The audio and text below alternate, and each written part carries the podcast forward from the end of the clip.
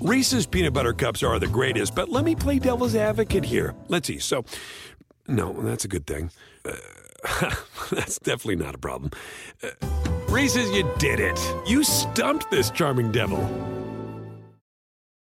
At Bet365, we don't do ordinary. We believe that every sport should be epic. Every goal, every game, every point, every play. From the moments that are legendary to the ones that fly under the radar. Whether it's a game-winning goal in the final seconds of overtime or a shot on the goal in the first period. Whatever the sport, whatever the moment. It's never ordinary at Bet365. 21 plus only. Must be present in Virginia. If you or someone you know has a gambling problem and wants help, call 1-800-GAMBLER. Terms and conditions apply.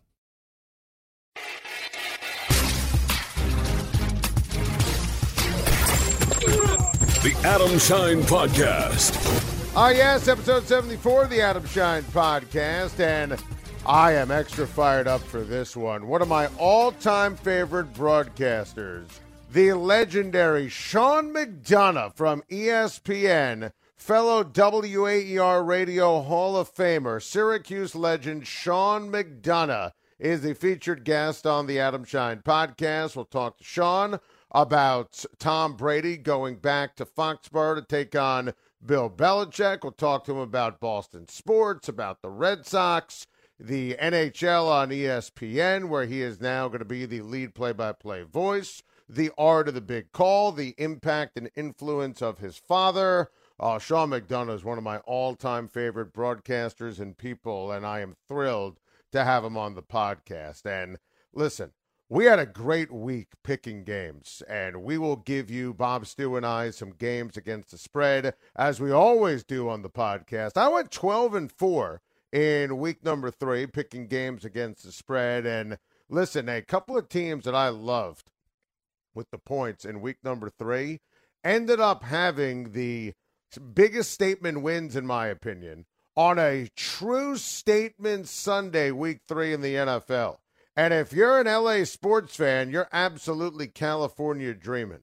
I thought the Rams and the Chargers had the two biggest statement wins in week number three to set up week four and beyond when you start looking at the upside and potential for the two LA football teams. The Rams, as you know, were my pick to win a the NFC at the beginning of the year. And I believe that the Rams are going to be playing in the Los Angeles Super Bowl. And I picked them to lose in the Super Bowl preseason to the Buffalo Bills. And Buffalo is, without question, the most talented and most well rounded team when you look at the AFC. And the LA Rams made a major statement. I mean, that was that was the dream. That was the vision, right? Make the trade for Matthew Stafford and let him air it out, sling it, and Sean McVay's offense take the offensive playbook to a whole new level. You know, Jared Goff, a good quarterback, who's a double agent last year, turning it over left and right.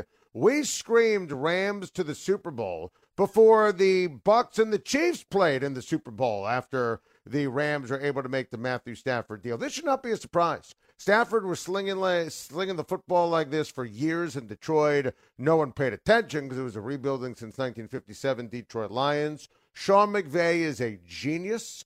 And I think Aaron Donald is the best defensive player who ever has walked the face of the earth. Jalen Ramsey is a star.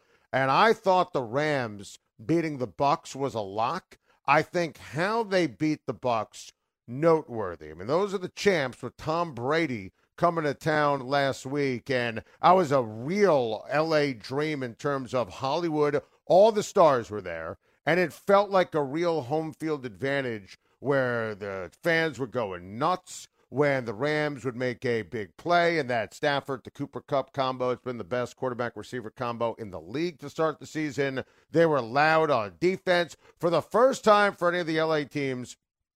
Felt like a real tried and true home field advantage, and that was great to see. And I'll tell you what, Brandon Staley and the Chargers did was absolutely remarkable in Kansas City. And I did pick the Chargers to keep it within the number. I did think Kansas City, let me be clear, was going to win that game. And I was thrilled for the Chargers to be wrong there because what Brandon Staley did, you know, that's that's a great example of coaching in modern day football. That's football, that's emotion, that's analytics all rolled into one.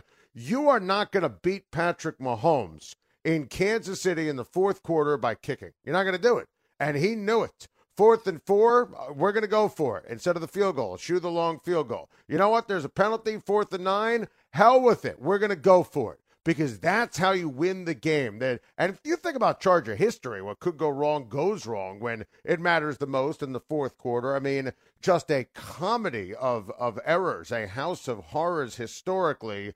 I love what Staley did, and I would have defended it even if it didn't work. And it worked, and Herbert's Justin Herbert is remarkable. Hit Mike Williams, and that was absolutely sensational, and it was pulsating. Look, the AFC West is an unbelievable division. Chiefs are going to be just fine, even though they do have some real issues on defense. Mahomes and Hill and Kelce and Reid. I mean, these guys are too good. You know, I believe in the Raiders. We interviewed Derek Carr on the podcast before the season started. Denver is absolutely legit. My only question for them before the season was quarterback, and Teddy Bridgewater is rocking and rolling. But we said the Chargers were going to make the playoffs, and honestly, they could be even better than I thought. And I love Staley. I love how smart he is. I love how he coaches in game. I love his preparation. I love how he handled the veterans, keeping them in bubble wrap in the preseason, making sure Derwin James was available. If you're a fan of the Rams and the Chargers, you have to be California dreaming. I mean, Coolio was right. Ain't no party like a West Coast party because a West Coast party don't stop. That was fun to watch. It's going to be a lot of fun watching these teams all season long. Sean McDonough is the featured guest on the Adam Schein podcast, and he joins us next. At Bet365, we don't do ordinary. We believe that every sport should be epic. Every goal, every game, every point, every play. From the moments that are legendary to the ones that fly under the radar. Whether it's a game-winning goal in the final seconds of overtime or a shot on the goal in the first period. Whatever the sport, whatever the moment. It's never ordinary at Bet365. 21 plus only. Must be present in Virginia. If you or someone you know has a gambling problem and wants help, call 1-800-GAMBLER. Terms and conditions apply.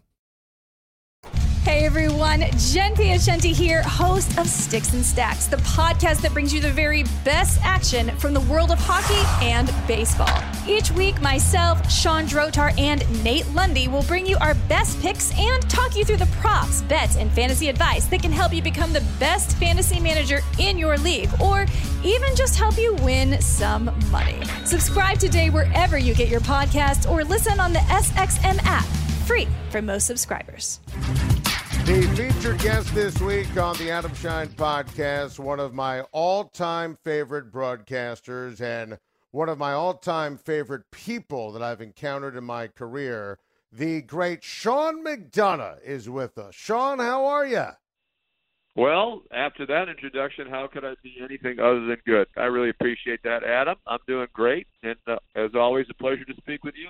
It's great to have you on the podcast, Sean. And there are so many things I want to talk to you about. And, you know, first and foremost, this is a pretty, as we tape on Wednesday at 2 o'clock Eastern Time, this is a pretty special week in New England and Boston sports with Tom Brady going back to New England after two decades of sheer domination. And he goes back as a Super Bowl champ with the Tampa Bay Buccaneers in his first year away from Bill Belichick. This is going to be just an anticipated, unbelievable event. What are you expecting from the Boston sports fans coming up on Sunday? Well, I hope they give him a tremendous ovation and reception. You know, that's what he deserves. He's the best player in the history of football, as you just said.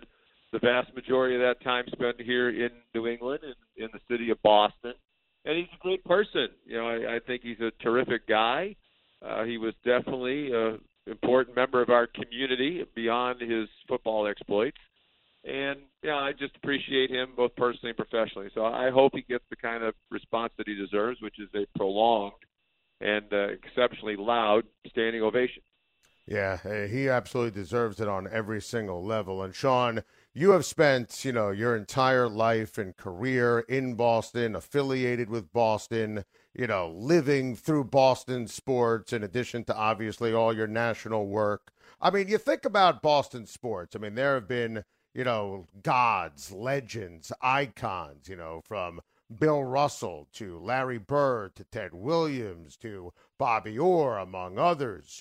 Where does someone like Tom Brady rank? Well, to me, he'd probably be number one, and I would think that I would have thought that was blasphemy uh, when I was a kid because when you were rolling off the list, I was waiting for Bobby Orr because when I was a kid, you know, growing up in the 60s, late 60s, you know, Bobby Orr was the man. I mean, every Yeah. kid on our block wanted to be Bobby Orr. People were naming their kids after Bobby Orr. and it was the era of the big bad Bruins when they really dominated the Boston sports scene. So, but you know, I, I think I think Bobby Orr is the greatest hockey player of all time. I can confess to some bias there, but you know, to me, he changed the way the game was played with defensemen joining the rush and being such a huge part of the offense as Bobby Orr was. But you know, I, I think Tom Brady is the greatest football player of all time, and I don't even know how you can argue that. I think people could argue that you know Mario Lemieux or Wayne Gretzky or others might have been greater than Bobby Orr. You know, as I said, I would take the Bobby Orr side of that, do my best to defend it, but you know, I think very few people would dispute that Tom Brady is the greatest football player of all time. So, you know, to me, he'd be number one on the list of those many icons that you just mentioned. I would uh, agree with that. And yeah, without question, he's the greatest football player of all time. Are you surprised, Sean, that he's still doing this and playing at that greatest of all time level at age 44?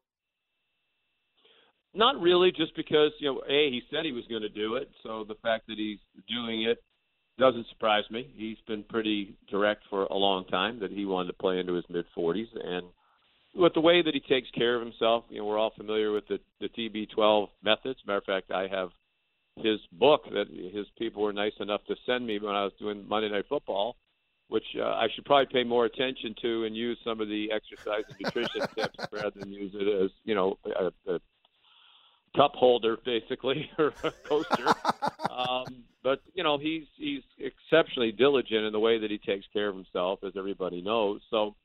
The, and he has a great competitive fire. I, you know, I've had the pleasure of playing golf with him a couple of times, and he's every bit as competitive just playing around a golf with guys like me as he is out there in the football field. You know, he's he's determined to win at all costs, regardless of what the competition is. So I'm not surprised. He still has a love for it. He keeps himself in great shape, and you know, he just continues to add to his already incredible legacy. Speaking of surprises, I'm curious to get your take on the Red Sox this year because I'm genuinely surprised that you know they're in the mix for the wild card and how well they've played all year. Now, I think Alex Cora is a gem of a manager, just fantastic. And, you know, I'm never surprised when he does a great job and gets a team to achieve and overachieve. I was very concerned about the starting pitching for Boston going into the season. Now, nothing's done yet. Again, it's it's Wednesday at 2 Eastern, and we still have a, a long ways to go. You know, it's going to be a tremendous finish to the baseball season, the American League wild card. Were you surprised by the Red Sox success this year? Was there a moment where maybe you thought, you know what, this team's going to be better than people realize? I was surprised starting out uh, just because they were so bad last year. You know, it was a short season, and thank God that it was because it was painful to watch. And as you know, I do some of their games on their radio network. You know, that was the worst Red Sox pitching staff that I can ever remember. And I think statistically, it was uh, one of the worst. It was definitely one of the worst of all time for this franchise. So, uh, you know, and then they started out losing three at home to Baltimore. You thought, oh my gosh, Yeah. this is going to be a terrible year. But you know, Alex is a difference maker. You know, he gets the most out of people. He knows how to use the players. You know, not just in terms of their skill set, but you know, he creates an atmosphere where everybody is happy and thriving and contributing to a real team atmosphere.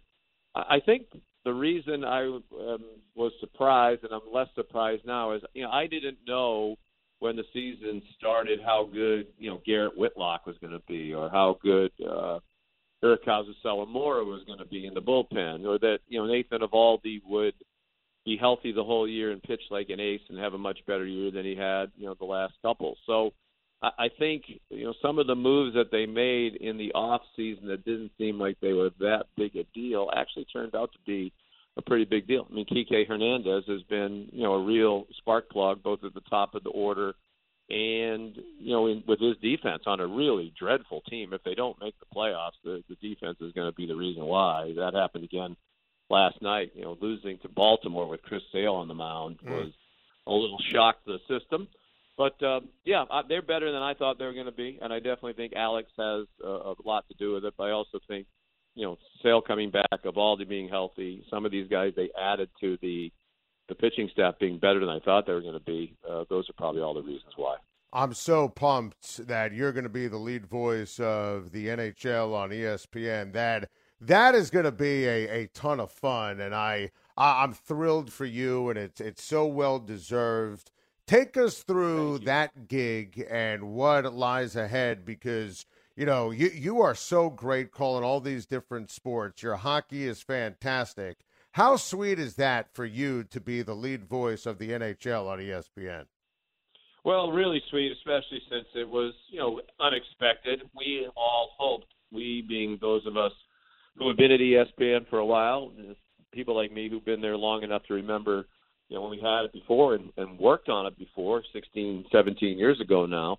You know, we had all hoped, myself, Steve Levy, John Buccigross, Linda Cohn, and a lot of other people, you know, behind the scenes. Jim Zaroli, one of our producers who worked on it back then and will work on it again now. Doug Holmes, one of our directors you know, we had all been hoping that someday it would come back, and you know, now it's back. And I think, you know, this is obviously a biased viewpoint, at, but it, you know, I think it's a great thing for the NHL. NBC did a fine job all these years, but you know, we just have broader reach. We have more yep. platforms. We have more hours of you know programming on all these different networks that we can dedicate to the NHL and you know help promote the game, publicize some of these young stars. You follow hockey. Uh, I don't think the game's ever been better. It's certainly faster. You know, I think the players are more skilled.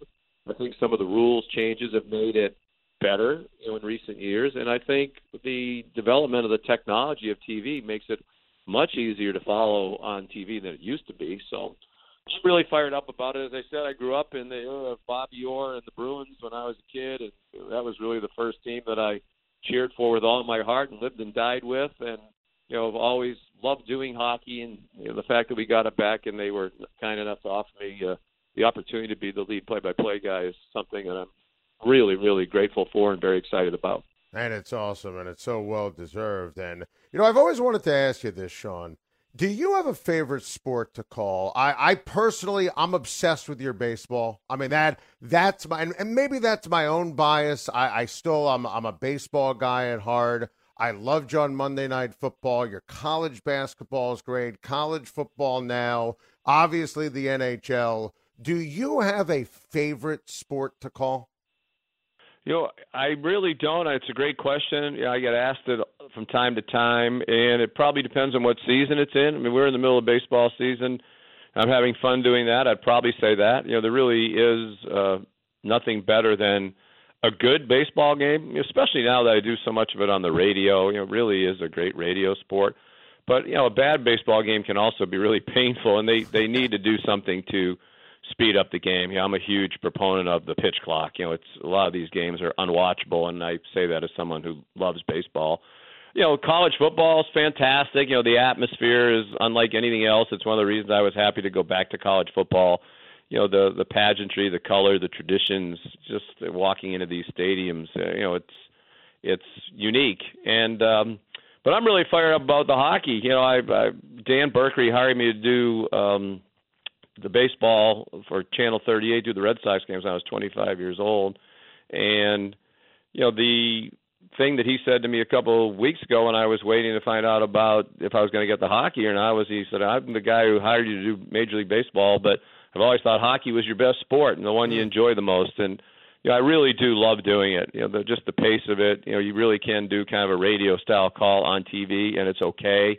As you know, the guys like the great Mike Emrick have done for a very long time, did with uh, tremendous distinction. So, um, you know, it's a long-winded answer to your question, but it, it's really the reason that I love uh, ESPN for all these years. Is we do have everything. I've had the opportunity to do a lot of different sports. I love the variety of it. I didn't grow up a fan of one particular sport. You know, I grew up wanting to be a play-by-play broadcaster, and it was really just a matter of what's the first opportunity I'm going to have. And lucky for me, I went to Syracuse and like you, uh, you know, came through WAER, the student radio station, and had the opportunity to do AAA baseball on that station when I was still a student in college. And you know, by the time I got out of school, I was way ahead of other people around the country who wanted to do the same thing because I had done about 400 games, minor league games, one level below Major League Baseball by the time I got out of school. So, you know, I just started out saying I'll take whatever opportunity I get, and I've been fortunate beyond measure that I've had a lot of really great opportunities. You referenced Syracuse, WAER. Obviously, last week I with Dave Pasch and Nick Wright inducted into the WAER Hall of Fame. There are 20 people in the WAER Hall of Fame. You're one of them. And I, I, talked about it in my speech, you know, motivated by the Hall of Famers and, you know, living up to that when you walk in and you see the the pictures on the wall, you and Mike Tirico and Marty Glickman and Bob Costas and, and Ian Eagle and you know, Marv Albert. I mean, there's just something so special about it when you walk into that place. And WAER was everything for me, and I we st- I started the talk show staff, which was what I wanted to get into. I mean, I had the secret. I I didn't want to be a play-by-play voice, and you know the the footsteps of everyone that I mentioned. You know, I always talk about AER changing my life and Syracuse changing my life. How would you describe what Syracuse, what WAER meant to you in your incredible career? Oh, well, I appreciate the opportunity to talk about it. First of all, congratulations. And you're certainly uh, every bit deserving of being in that Hall of Fame. And as you said, really a trailblazer in, in many ways at the station you know, for what you did in terms of talk radio, kind of being ahead of the curve. Um, and isn't it cool? I mean, when you go there, you know, when I went there, I think every student hopes, you know, I hope someday – maybe I'll be mentioned in the same list. You know, I, yeah. I probably will never be anywhere close to as good as Marv Albert or Bob Costas or Dick Stockton, but you know, someday when they're rattling off that list, if my name kind of gets mentioned in there toward the end someplace, wouldn't that be awesome? So, you know, now when stuff like this happens, you get put in the same Hall of Fame as those guys or whatever. You know, it it really is meaningful because you know, when I went up there, you know, that's what I hope would happen someday, and you know, Syracuse is a was a huge and remains a huge difference maker in my life. I wanted to go to Notre Dame. You know, I was a Irish Catholic kid born in South Boston, Massachusetts, who loved the Notre Dame Fighting Irish, and you know the the best. Uh, I wanted to go there, and one of the best things that happened to me was that I didn't get in. and uh, you know, they told me, "Well, go to Syracuse. If you do well, you can transfer in." Well, I went to Syracuse and did well, and didn't want to transfer in, you know, because it was very clear that Syracuse was the right place for me. Sean, take us through the impact that Dick MacPherson had on you and your career and your time at Syracuse. Well, that was the other important part of Syracuse for me. I met some of the most important people I've ever met in my life, and he was certainly one of them. Yeah, I had the chance to be his work study student assistant for the first three and a half years that he was the head coach there at the Harvard of Central New York, as I like to call it. And mm-hmm. I just learned so much from him, you know, not just about football and being around a great staff that he had back in those days, but more importantly, just how to treat people, you know, and and particularly being such a public person as he was. I mean, he and Jim Boeheim were the two most recognizable people in the community by far, and you know, he just had time for everybody.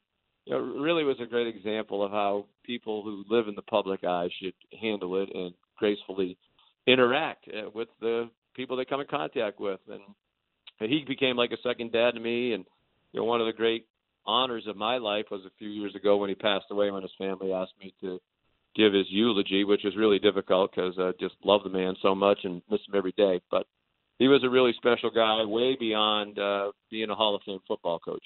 Take me through the impact that your dad had on your life and your career and your decision to get into sportscasting.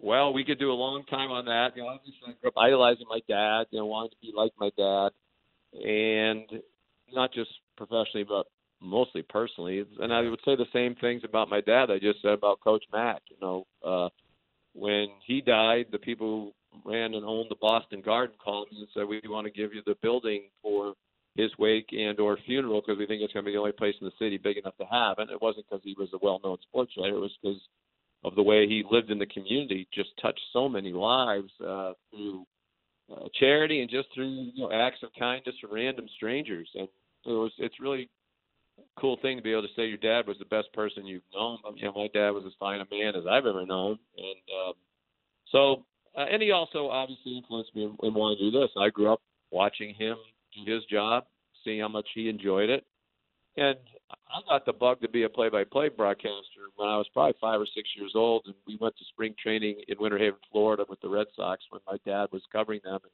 we'd be homeschooled, be down there for a month or a month and a half, and get homeschooled in the morning, and then go to the ballpark in the afternoon. And my dad would stash us in the me because I was the oldest in the Red Sox radio booth. You know, they were nice enough to let me sit in the back of their booth, and I'd watch legends like Ned Martin and Ken Coleman do their thing. And remember thinking, "Wow, that's fun." And not long thereafter, had a little tape recorder and got in the living room of our house and followed every sporting event that I could off the TV, and really knew from that point on that that's what I wanted to do. And my dad was the one who gave me the advice to pursue broadcasting and not writing because he saw in the late 70s that you know, some newspapers were starting to struggle. Some cities that had more than one newspaper only had one.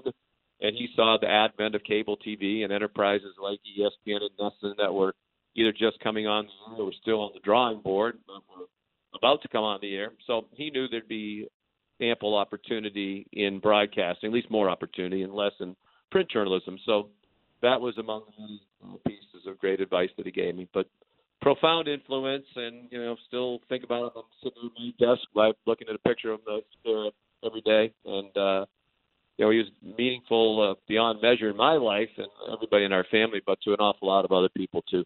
That's so wonderful, and I love the way you phrased that. You know, one of the things I've always appreciated about your how you go about your play-by-play, Sean, the big call, and you're you're just an incredible play caller, you know, X's and O's, nuts and bolts. I mean, one of the all time greats. But I think you might be the single greatest, and I've said this before, so I'm not saying this because I'm interviewing you right now. When it comes to the big call in the big moments, whether it's college football, whether it's baseball, whether it's basketball, capturing the big moment, what makes you stand out? Does is it about mindset? Is it preparation? Is it the how you inflect your voice? What makes you so amazing at the big call? Well, first of all, I appreciate that uh, more than I can express because I do think that's a huge part of it. And it's really the reason why we do it, right? You hope that you wind up in the right place uh, at least a few times where something incredible happens. And one of the things that I love about it, Adam, is it is live, it, it is spontaneous. You don't get a chance to do it over again. So you're like the players or the coaches or the officials. You know, you have to do it in real time, and either you nail it or it's average or you, you botch it. So, um, you know, and it's a hard thing to prepare for. You know, to answer your question because you know, a lot of times you don't know that these things are going to happen. You know, certainly the the end of that Michigan Michigan State football game where Michigan botched the punt. You're thinking, you know, that's highly unlikely that's going to happen, and then you're going to sit there and watch one of the wildest most dramatic endings in the history of college football. Um, you know, the same thing with plays like uh, the Sid Bream scoring the winning run in '92 in the Amazing. NLCS. You know that yeah, the the play at the plate would be within inches. You know, you can't anticipate those things. So, I think you don't think about it at all. Like when people ask me, "How do you call a big play?" I was like, "You don't even think about it. It's just instinctive. You know, you."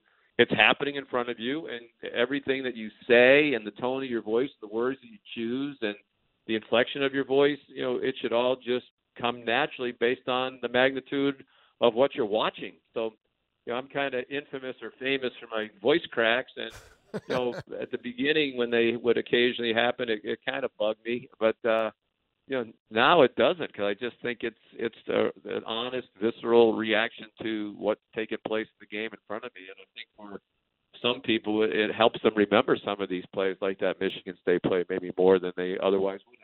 I think you're right about that. Sean, final question. Monday Night Football. I miss you on the broadcast. I, I love the big moments, uh, the big calls. Thought you were built for that. You know, I I love how you would call it the officiating when it was poor and, and deserved to be criticized. I, I absolutely love listening to you do that.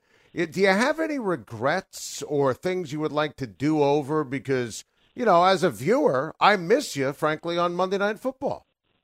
Well, I appreciate it. You know, I, I'm glad I had the opportunity. You know, it goes back to what we are talking about about Syracuse. You know, when you go there, you hope someday you'll be on the list. And you know, when I got Monday Night Football, I was the fifth person to do play-by-play. I think in 47 or 48 years, and the other four were Keith Jackson, Frank Gifford, Al Michaels, Mike Tirico. I mean, that doesn't get any better to be included in that company. So uh, but I, you know, when I took it, I called Chris Spielman, you know, the same night that I accepted, and I said, you know, I just Monday Night Football, and I wondered if it's a mistake.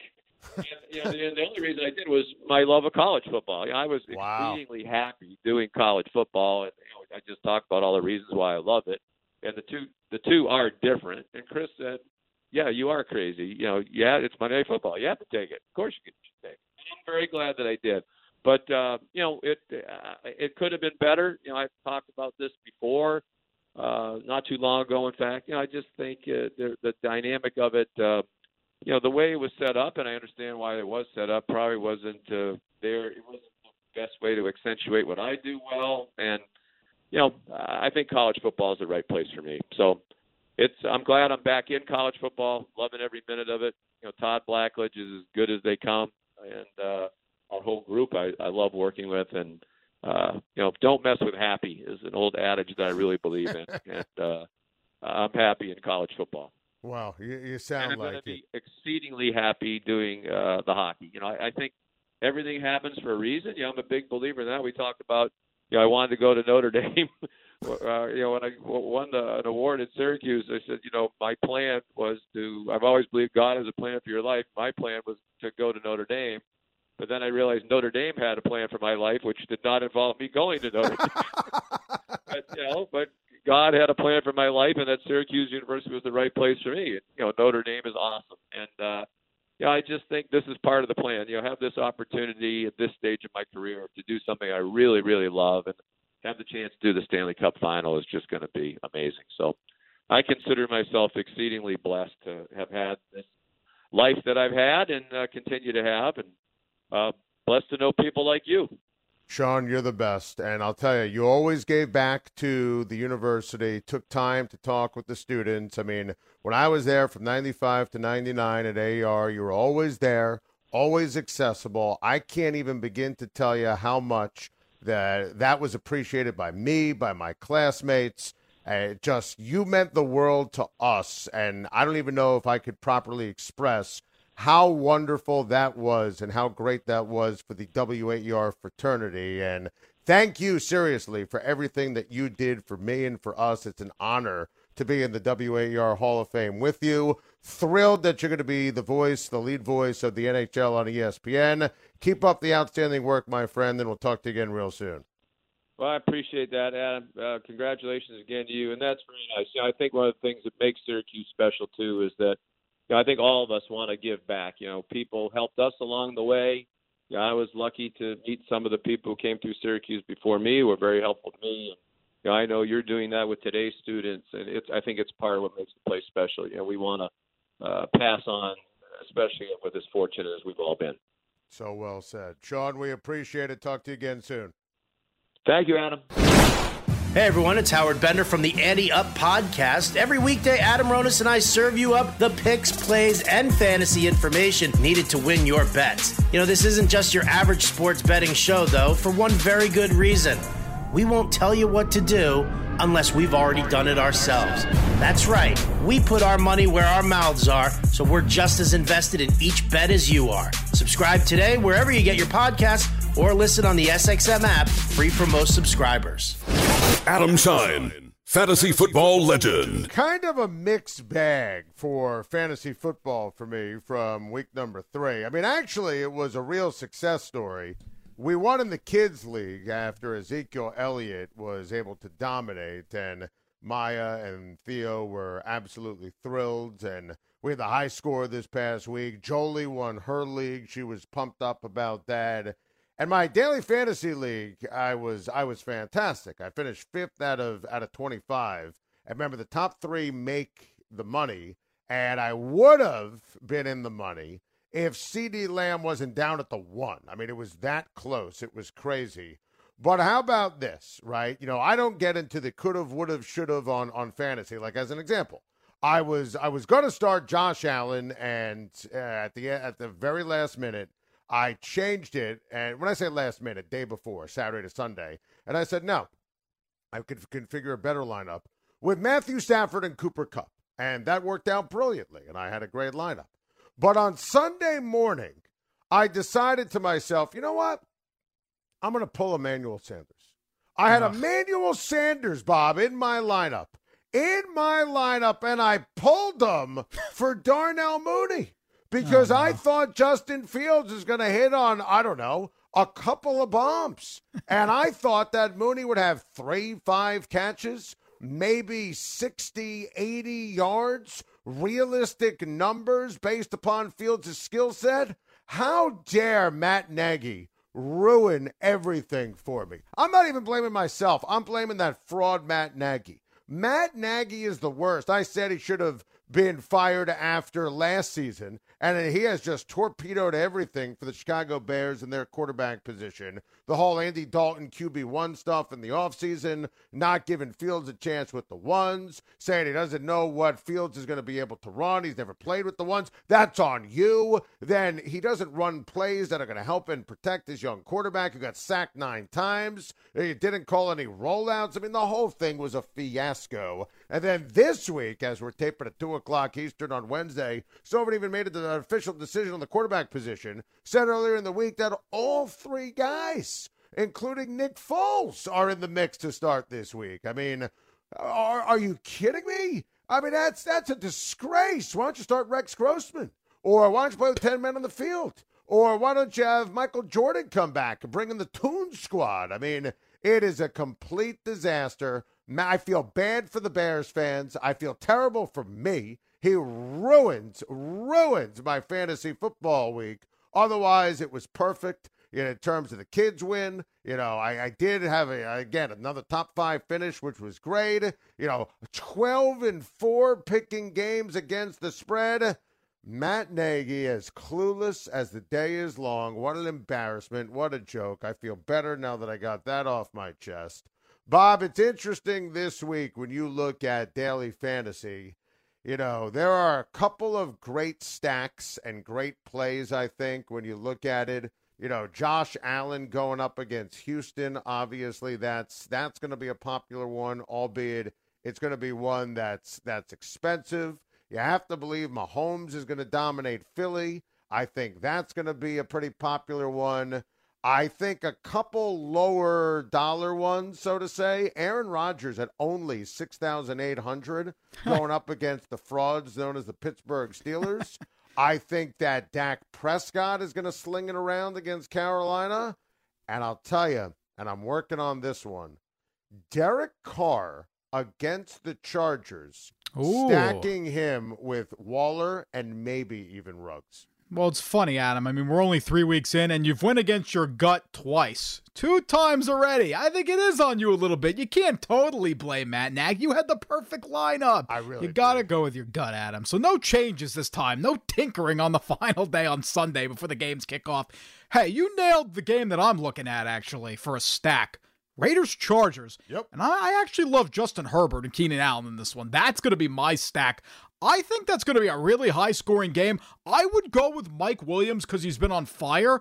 He's more expensive than Keenan Allen. I never thought I would utter those words ever on the podcast. Mike Williams is more expensive than Keenan Allen. It is unbelievable the rise of Mike Williams. I like Allen. He's a little bit cheaper. He's 6800. Williams is 7200. That's a healthy stack. You know, I've got a lot of the same plays as last week, Adam, because if it ain't broke, just don't fix it. I keep saying that because it keeps working. Like, I like Clyde Edwards Helaire again. He's at 5,400 versus the Eagles. I mean, you saw the Eagles get diced up on the ground against Dallas. The Chiefs are going to have the same success. And I like D'Andre Swift against Chicago. He's 6,200, but he's been awesome this season. And that Bears defense is just okay.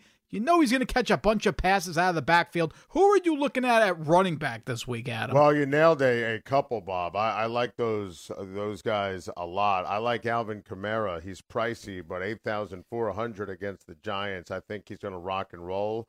I had a lot of success last week with Ekeler and with Carson. I think they're both good matchups. Jonathan Taylor, you got to figure after the Colts got destroyed. I don't know. I they didn't run him, but you know Miami's know. run defense has been poor. I kind of like Taylor. I don't think I'll play him for the sake of accuracy. Yeah. but I but I do like him as a matchup. Your guys that are a bit lower priced, I think, are you know Edwards Helaire makes a ton of sense because he's going up against Philly. There's really no competition. I think he can, you know, go for 75 plus yards. I think he could score a touchdown. That's a good one because there are some good wide receivers this week. And, you know, I, I would love to find the way to get Davante Adams in the lineup. I would love to find the way to get Stefon Diggs in a lineup.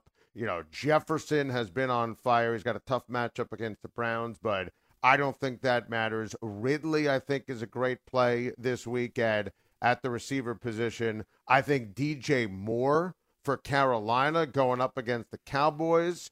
I like Rondale Moore, who's a bit cheaper this week. You know, going Mm-hmm. up against the Rams. I, I think he's a good play. Um, you know, one guy I'm going to watch and pay attention to the practice reports and pay attention to the commentary. Brandon Aiyuk. He's at 5,000. Huh. Seattle's defense is is a disaster. You saw him utilized more in week 3.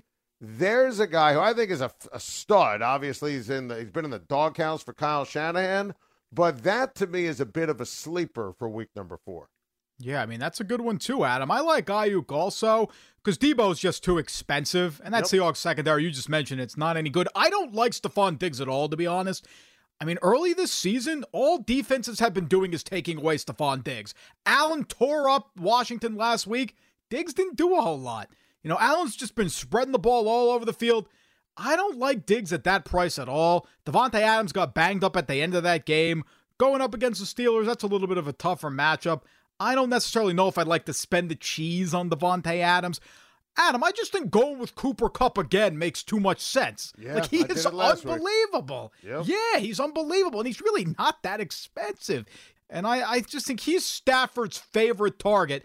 And I just don't really like the Cardinals secondary. Like if you look at Arizona as a team, the one weakness you can really point to is the secondary. They can get torched through the air. Mm-hmm. Trevor Lawrence didn't do a whole lot of that last week. But again, Jacksonville is absolutely horrible. I'd be a little bit worried about that secondary for Arizona. I think that's going to be a shootout type game, which is why I love Kupp again. I still like Brandin Cooks. I know Buffalo, it's a horrible matchup. He's just the only show in town in Houston, right? Like he's 6400. He's got two games over 100 yards. He's caught a touchdown the other game. Brandin Cooks has been targeted 32 times in 3 games. That's fantastic. He's guaranteed points. I really like him for the price. You know, if I'm looking for some sleepers this week, I like Quez Watkins of the Eagles. He's only 3,200, but the Chiefs can't stop anybody on defense. For 3,200, you know, that would make you believe the guy's been a non factor this year. He's been really solid. He already has a game over 100 yards receiving. He's a deep ball threat every game. I like him. Do you have any sleepers this week, Adam? Who do you like at tight end? Well, it's interesting. I'm going to go big at tight ends. I, I'm definitely going to go big at tight end. With uh, my goal is to find the way to get Waller in. I just like that matchup. You know, last week I had a lot of success going with Cincinnati, and I love that. And I nailed it with the Cincinnati defense against Big Ben. Listen, I don't have the same confidence level, but I think I'm going to start the Lions defense. Yes, against that's Matt what I have. 2,200 Yes. this week, Pom. That doesn't make any sense. 2,200, it's it's so low. It's so low. Look what happened to Fields last week. Nine sacks. Nine times. Myles Garrett almost had more sacks than Fields had completions. I couldn't agree with you more. I love the Lions defense. 2,200? It's a shot in the dark, but it makes a ton of sense. They have to at least be mediocre, right? I mean, I right? mean, you would think. I, I think it's going to be the case. I mean, listen, I I'm so I have been so obsessed. Uh, the first three weeks of the NFL season have been great. Fantasy has been off the charts. You know, you're you're you're struggling a little bit on your picks though. You're, Oh, you're lot of- a struggling lot of, on the- you know. You're struggling on these picks against the spread. I, I don't. I, I'd say I don't want to brag about my 12 and four week, but I'd be a lie. I, I love me. I'm obsessed with me. I want to brag about my 12 and four week. And I mean, you know, I it on Schein on Sports on Friday. I thought the week three spreads were the toughest, and of course, I go 12 and four. I have I haven't been this excited for a sporting event because that's what it is, an event with Tom Brady going back to New England. And I I think look, I think that the Buccaneers and Tom Brady are going to roll in this one. I, I think that pregame is going to be amazing. Brady's going to get a, a hero's return, a hero's welcome. Fans are going to be so pumped to see him. You know, there are a lot of people who are Brady fans, but then during the game, I think they'll root for the Patriots. That ambiance is going to be like nothing else. You know, what they did in New England for two decades, greatest dynasty in the history of sports but I do think that the Buccaneers are a vastly superior team compare and contrast to the New England Patriots. Yeah, Adam, I think the lock of the century right now is Tampa. I mean, the Patriots' offense is a complete train wreck. I mean, for all the love being heaped upon Mac Jones, I just don't think he's very good. I mean, all these rookie quarterbacks are struggling for a reason. I mean, they're all still trying to catch up. I mean, Mac just doesn't take any deep shots. I just think Tampa is going to pick them apart, right? And the fact of the matter is, the Patriots aren't going to be able to run the ball against that front. That's not going to help Mac Jones at all. I love Tampa. I think Brady throws four touchdowns in the return. I think the Bucks win in a blowout. Adam, I think the spreads this week are insane, by the way. Insane. There are so insane. many great games on the schedule. My mind is melting. I'll just rattle off a few of these crazy spreads we're looking at, like Cleveland minus two at Minnesota. Who the heck knows? I mean, Miami is just a one and a half point favorite over the Colts. You know, you've got Dallas, Carolina, which I'd love to get into. That game is going to be a big one. Oh, you know, I you... wish McCaffrey and Horn were healthy. Uh, if those guys were healthy, I'd have a different take. You know, I love Dallas preseason. I think Dallas is you know, top four in the NFC and in the Super Bowl mix. It'd be nice if Mike McCarthy can actually manage a game and, and take a look at a clock. I mean, game two with, you know, what happened at the end was bad. I think that at the half of, you know, the Monday night game was even worse. I mean, the ref was begging him to call a timeout and he couldn't do it. I can't wait, Bob. And by the way, I do like Dallas in that game. I wish. And I love Sam Darnold, as you know. And I love Matt Rhule and Joe Brady. But I, I no McCaffrey, no Jaycee Horn. That's that's a killer. I think the the Packers are going to destroy the Steelers. If oh, only oh, yeah. anyone saw this coming with Pittsburgh. Oh wait, that was me. I mean, Ben Roethlisberger is fried. He is cooked.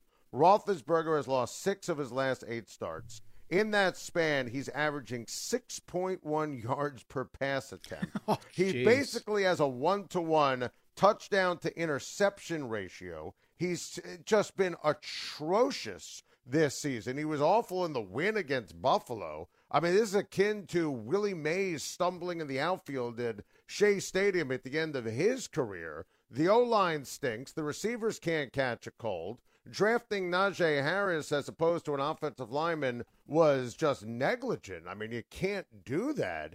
And I think my guy Aaron Rodgers, you know, I picked the Packers to win that game. I was right. I, I think my guy Aaron Rodgers is locked in.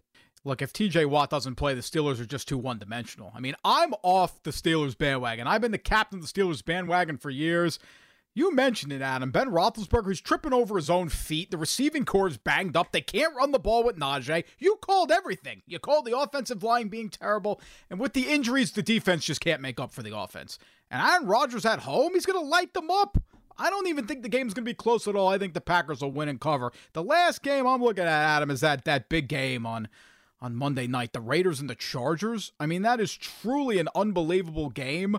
I just feel like with these teams, you kind of throw everything out the window, right? They play really close games. They play crazy games. It's always something with these two teams. You know, the Chargers win a game over the Chiefs. Two weeks ago, they have everything go wrong against Dallas. You got the Raiders. They only play in shootouts. They haven't lost yet. They're a three and a half point underdog. I like the Raiders as a three and a half point underdog because I think the game is going to be crazy. I think it is going to be close. I also think LA is a home field advantage for the Raiders. That's not going to help. That's not going to help the Chargers at all. It's going to be all Raider fans. So yeah, I could see the Raiders winning a close game. How do you feel about this one? Well, I would pick the Raiders with the points. I think the Chargers are better. I'm I'm still on the fence, leaning on the Chargers to win but my gut says absolutely take the Raiders with the points. Thank you for listening to another incredible episode of the Adam Schein podcast. Sean McDonough, one of my all-time favorites. That was awesome. Thanks to our listeners on SiriusXM, our listeners on Pandora. Thank you to our listeners on Apple Podcasts and with Stitcher. We record the Adam Schein podcast all year round, so please hit the subscribe button so you don't miss an episode. You can always catch me every weekday on my SiriusXM radio show, Schein on Sports, which airs from 9 a.m. to noon Eastern. SiriusXM Mad Dog Sports Radio, Channel 82. Thanks for listening. Talk to you soon.